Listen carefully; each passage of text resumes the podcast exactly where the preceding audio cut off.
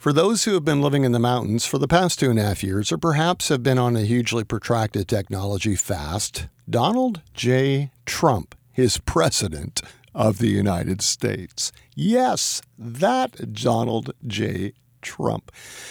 The Donald Trump that appeared on the cover of Playboy magazine in 1990. Yes, the Donald J. Trump that paid off porn star Stormy Daniels to cover up his alleged sexual encounter while married to the First Lady, Melania.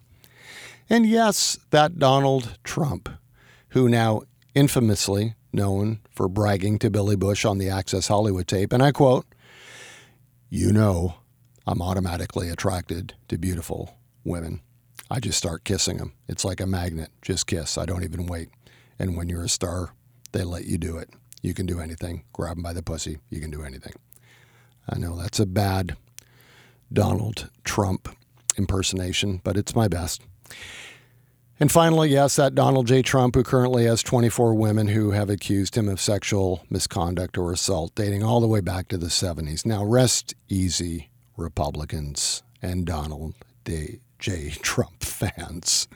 We know he's not alone in his propensity, dare we say, obsession, even addiction with sexual vice. Who knows how many liaisons JFK had and how it would have all played out in the 24 7 cable news and internet world. The point being made here today is not a political one, it's a societal one. Allow me to explain. I'm going to take a wild leap and imagine as I was leading with this account of our president's past that there was something running through your head that said something like this old news. Or maybe something like, so what? This is the world we live in now. We are foolish to presume that we're going to elect pristine presidents in this age. Am I right? I'm right. I think we're correct in assuming that everybody has skeletons in their closet these days. So here's my point there's one question that absolutely no one in the media is asking about Donald J. Trump. Not Fox, not CNN, not MSNBC or whatever all their initials are. And it's the one question, the one question all of us should be asking. And it's the one question that 99% of America does not have the answer for. Not even Donald J. Trump, especially not Donald J. Trump. But, ladies and gentlemen, I have the answer to this question that nobody is asking. What is the question? You're going to find out on Rethink This as we talk about porn, Trump, and American sex addicts.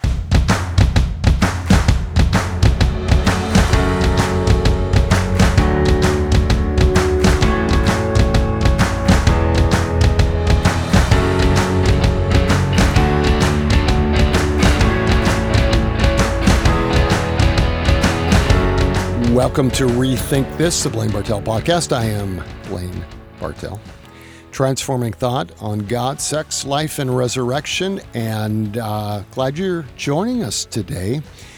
Really excited about our uh, website. If you haven't checked it out lately, check it out, blainebartel.com. Um, we've completely updated it. And one of the things I'm thrilled to announce is uh, most of you know I do coaching, uh, and up till recently, all my coaching uh, was um, done privately, either one on one in my home office or one on one on my online platform. Uh, and it uh, was expensive, and it I still do it, and it still is. Uh, because it takes a lot of my time and effort, but we have come up with another another alternative uh, where we have created video uh, coaching, which is exactly the same information and uh, the same programming, but we've put it all together on video and made it much more uh, accessible and economical for uh, people that uh, men especially that need help with sexual addiction, pornography struggles. Uh, so if you have not checked that out, go to my website, blainebartel.com.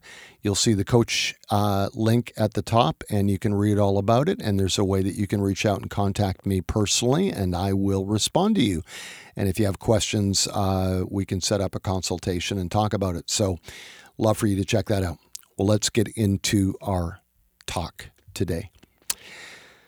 President Donald J. Trump porn stars, all of these 20 plus allegations of sexual misconduct, uh, the Access Hollywood tape that we're all too familiar with, on and on and on and on. What is the question that absolutely nobody is asking? All right, let's start with this. Think about this for a moment, folks. Donald Trump had his eyes on the White House for the past at least 20 years. I mean, we can go all the way back to like even the late 80s, 90s, and there have been there have been discussions and he's had talks about it and you know, so this has been on his radar for at least 20 years. I mean, the man is I mean, say what you want about him. I'm not a big fan, but I'm going to tell you this: that the guy's the guy's pretty smart. Um, he's he knows what he's doing, and nobody gets elected president of the United States without having something going on, right? So this guy is is is had this you know this goal, this aspiration, this uh, this idea that one day he's going to be the the leader of the free world, and so we start with that. He's had his eyes on the White House for at least twenty years. And he knew, especially with his confidence, which he has plenty of, he knew that there was a good possibility that this moment would come in his life. And so here is the question knowing the profound scrutiny and exposure that would come with being president, how could he allow these meaningless indiscretions to put his reputation, his family, his future in such perilous jeopardy. And then it actually gets even more personal than that. Let's take it to another level. If unchecked sexual impulse and obsession can cause the leader of the free world to put his reputation, his life, and his family, and even his presidency at risk and in jeopardy. Where does that leave you and me? Think about that. He knew this day was coming. He knew the scrutiny that would that would come with his ascendancy to the leader of the free world. He knew that in making these bad choices and these bad decisions that all of this could be exposed. And yet, for some reason, he could not bring himself to say no to some of these things. And I want to be clear sexual temptation and not just sexual temptation, lust on every level is so powerful. And lest you think for a moment that I'm here today to finger point at a president or at somebody that has failed, let me assure you that I know exactly what this feels like because it left me 10 years ago jobless, penniless, and without a family because I was in the same place. I couldn't say no. I was in a place where I had the, literally the world by the tail. I had everything I could ever want. I had a wonderful family. I had a beautiful home. I had cars and I had a reputation that was sterling and I had uh, opportunities and I was speaking all over the world and I had this church that was uh, supposed to be, according to others, uh, the, the next great megachurch in Dallas, Texas, and so on and on and on. And, and yet, I literally was making decisions every day because of my own lust, bad decisions that was putting my life, my reputation, my future, my family in jeopardy and eventually cost me everything. And here's why I bring that up today is what are we doing? What decisions are we making right now in our secret life? What are we possibly jeopardizing our future with right now? You know, sex is such a beautiful thing, and I, I, I believe with all my heart it's just this beautiful gift from God. I'm I am so pro sex that God's God's first command as he created Adam and Eve was have sex, be fruitful, multiply. It's great, it's wonderful. And so my take on on pornography and other sexual vice is it, it it's corrupting the beauty of the gift of sexual intimacy that it, that was really meant to be. And so I, I want to just give you some facts that are out there. This is this is what's going on according to uh, one of the most recent uh, Barna surveys in the United States 55% of married men and 25% of married women say that they watch porn at least once a month. So more than half of guys that are married are watching porn, and a quarter of women are watching it every month. And uh, I actually believe those numbers are higher, but that's that's what Barna says. Uh, Alexa research examined 10 of the leading search engines and uh, more than 9.1 million unique search terms, and sex, the word sex, was the number one most popular search term. Porn, porno, or pornography was ranked number four in the world. So, sex number one, porn number four. According to sociologist Jill Manning, the research indicates pornography consumption is associated with the following six trends, among others. Listen to this six things that are associated with pornography, according to sociology increased marital stress and the risk of separation and divorce. Number two, decreased marital intimacy, decreased sexuality and sexual satisfaction in marriage. Number three, infidelity. Number four, increased sexual appetite for more graphic types of pornography and sexual activity associated with abusive, illegal, and unsafe practices. Number five, devaluation of monogamy, marriage, and child rearing. Number six, an increasing number of people struggling with compulsive and addictive sexual behavior. These are not good. And these are things that are happening as a result of men and women that are engaging in porn. So to call it kind of this harmless behavior that really doesn't make any kind of difference in our life and nobody knows about it and it's all okay is not the case.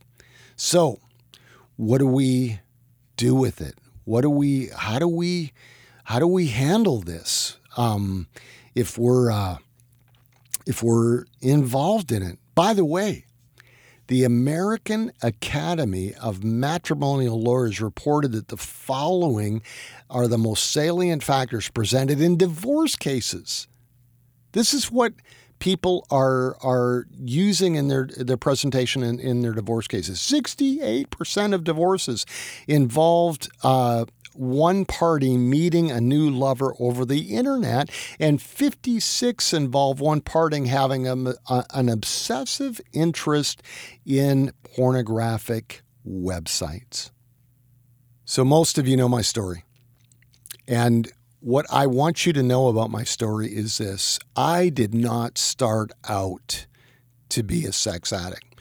And the truth is, I didn't have a bunch of bad sexual history you know, I wasn't raised around porn. My dad didn't have porn. And the reason I know he didn't is because I looked for it. I looked all the way through his his closet and under his bed and in his nightstand. And so I, I didn't grow up with porn.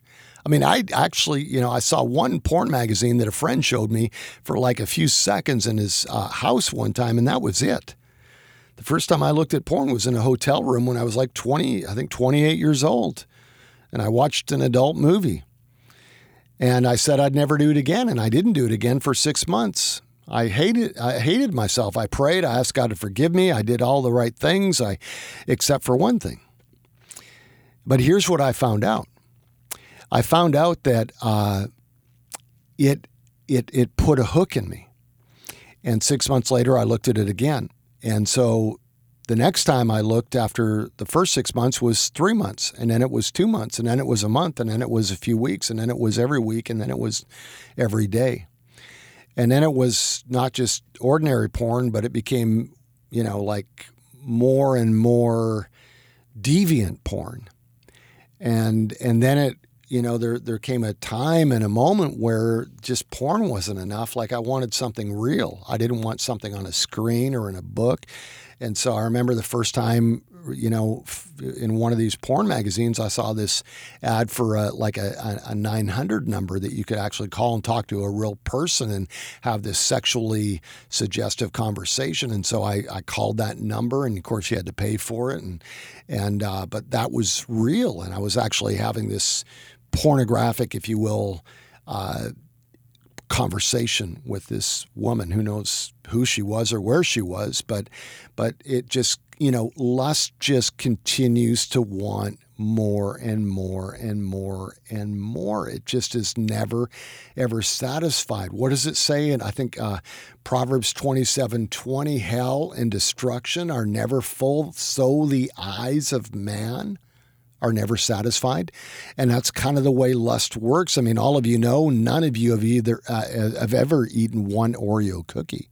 I mean, we we eat a, a, a, row of them, but we'll never eat one. That's just the way lust works. It just wants more and more and more. So, the the the, the problem with uh, pornography was not only did it, it continue to take me more and more and more down the road of lust and perversion until I was, you know, uh, reaching out with chat lines, then going to massage parlors and wanting to uh, find out what those were about and finding out that there was sexuality involved in some of those uh, seedy massage parlors and then there was online escorts and all kinds of stuff. But it, I just kept on going one after another. My conscience was being numbed more and more and more.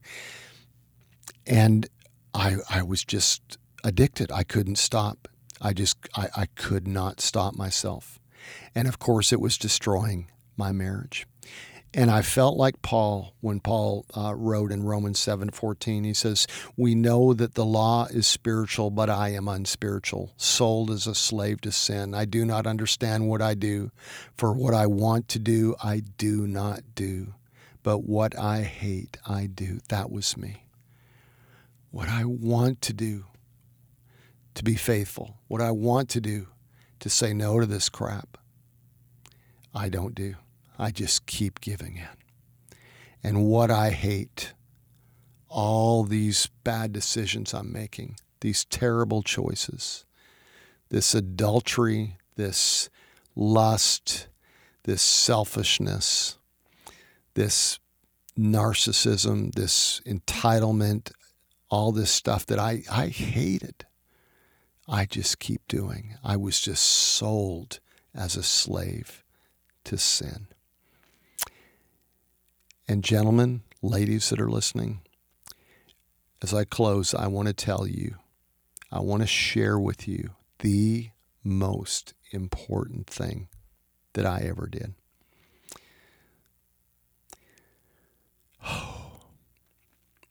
I I remember the night I was standing in the doorstep of this woman's home she opened the door and she looked at me and she said, I know who you are.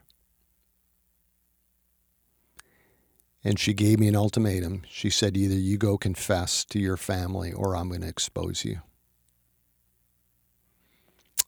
And folks, literally my heart dropped out of my soul. I, I was I, I was it was like I knew this moment was coming. And going back to that question at the beginning of the show, I thought, okay, it finally happened.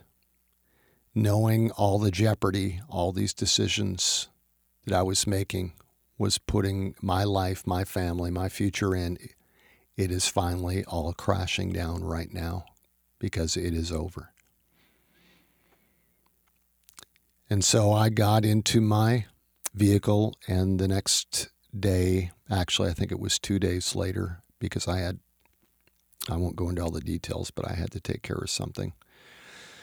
But two days later, I went to uh, my best friend, Ron Luce, who was uh, on our board, and uh, and then the day after that, he he brought me to my home, and uh, I went through my confession and I confessed to my wife and my children and eventually my parents everything. And it was terrifying and it broke them. I lost my marriage and I lost relationship with my, my three sons for, for a pretty good amount of time, any kind of real relationship. And I never want to put anyone through that kind of pain again. But something broke in me that day. There was like this this this healing and this this spirit that began to come over me, this this brief sense of hope that I'd never experienced as I as I confessed my sins for the first time because I'd never done that. I'd confessed my sins to God, and I really do believe that He was faithful and just to forgive me each time that I confessed them because I was sincere. I did want forgiveness. I knew that I'd betrayed Him. But there was something different that happened when I confessed to my family, to my sons, to my friends, to my pastor, to the counselors that that became a part of my life. And I'll tell you where it comes from. James said it like this He said, If we confess our sins one to another and pray for each other, it says, we will be healed. And the prayer of the righteous person is powerful and effective. And I can just tell you this that when we have secrets and when we have sin and when we have things that we're hiding and when we have lust or whatever it is that we feel like we're in jeopardy because of it, the, the most powerful, the most courageous thing that we can do is to confess to dare to say, This is me, for better or for worse. This is me. This is what's happened. This is what's going on in my life. I'm desperate and I need help. And there was a terrifying grace that came into my life. It was the most difficult, hardest thing that I've ever done. And it was way more difficult on my family than it was on me. But I'm going to tell you something as hard as that was, I wouldn't trade it for the world. It's so good today to be forgiven, but not just for forgiven, but to be free of my past. To know today that for going into my ninth year of living completely clean and completely free from all of that mess, all of that addictive force. And dear friend, if you're living in the shame of your secrets right now, I just want you to know that Jesus announced his arrival in this earth, not with a list of laws, but rather with an archive of anointings.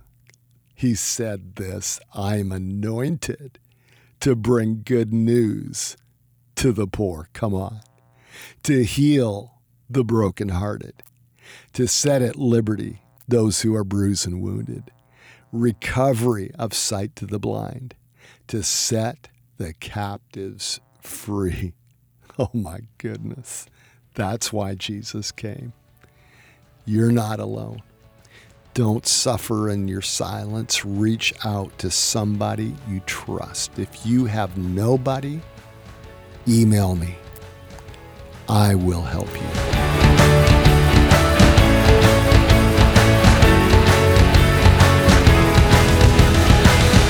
Joining us today on Rethink This. Want to contact Blaine, learn more about his coaching, give him a piece of your mind, invite him to speak, or just say hello?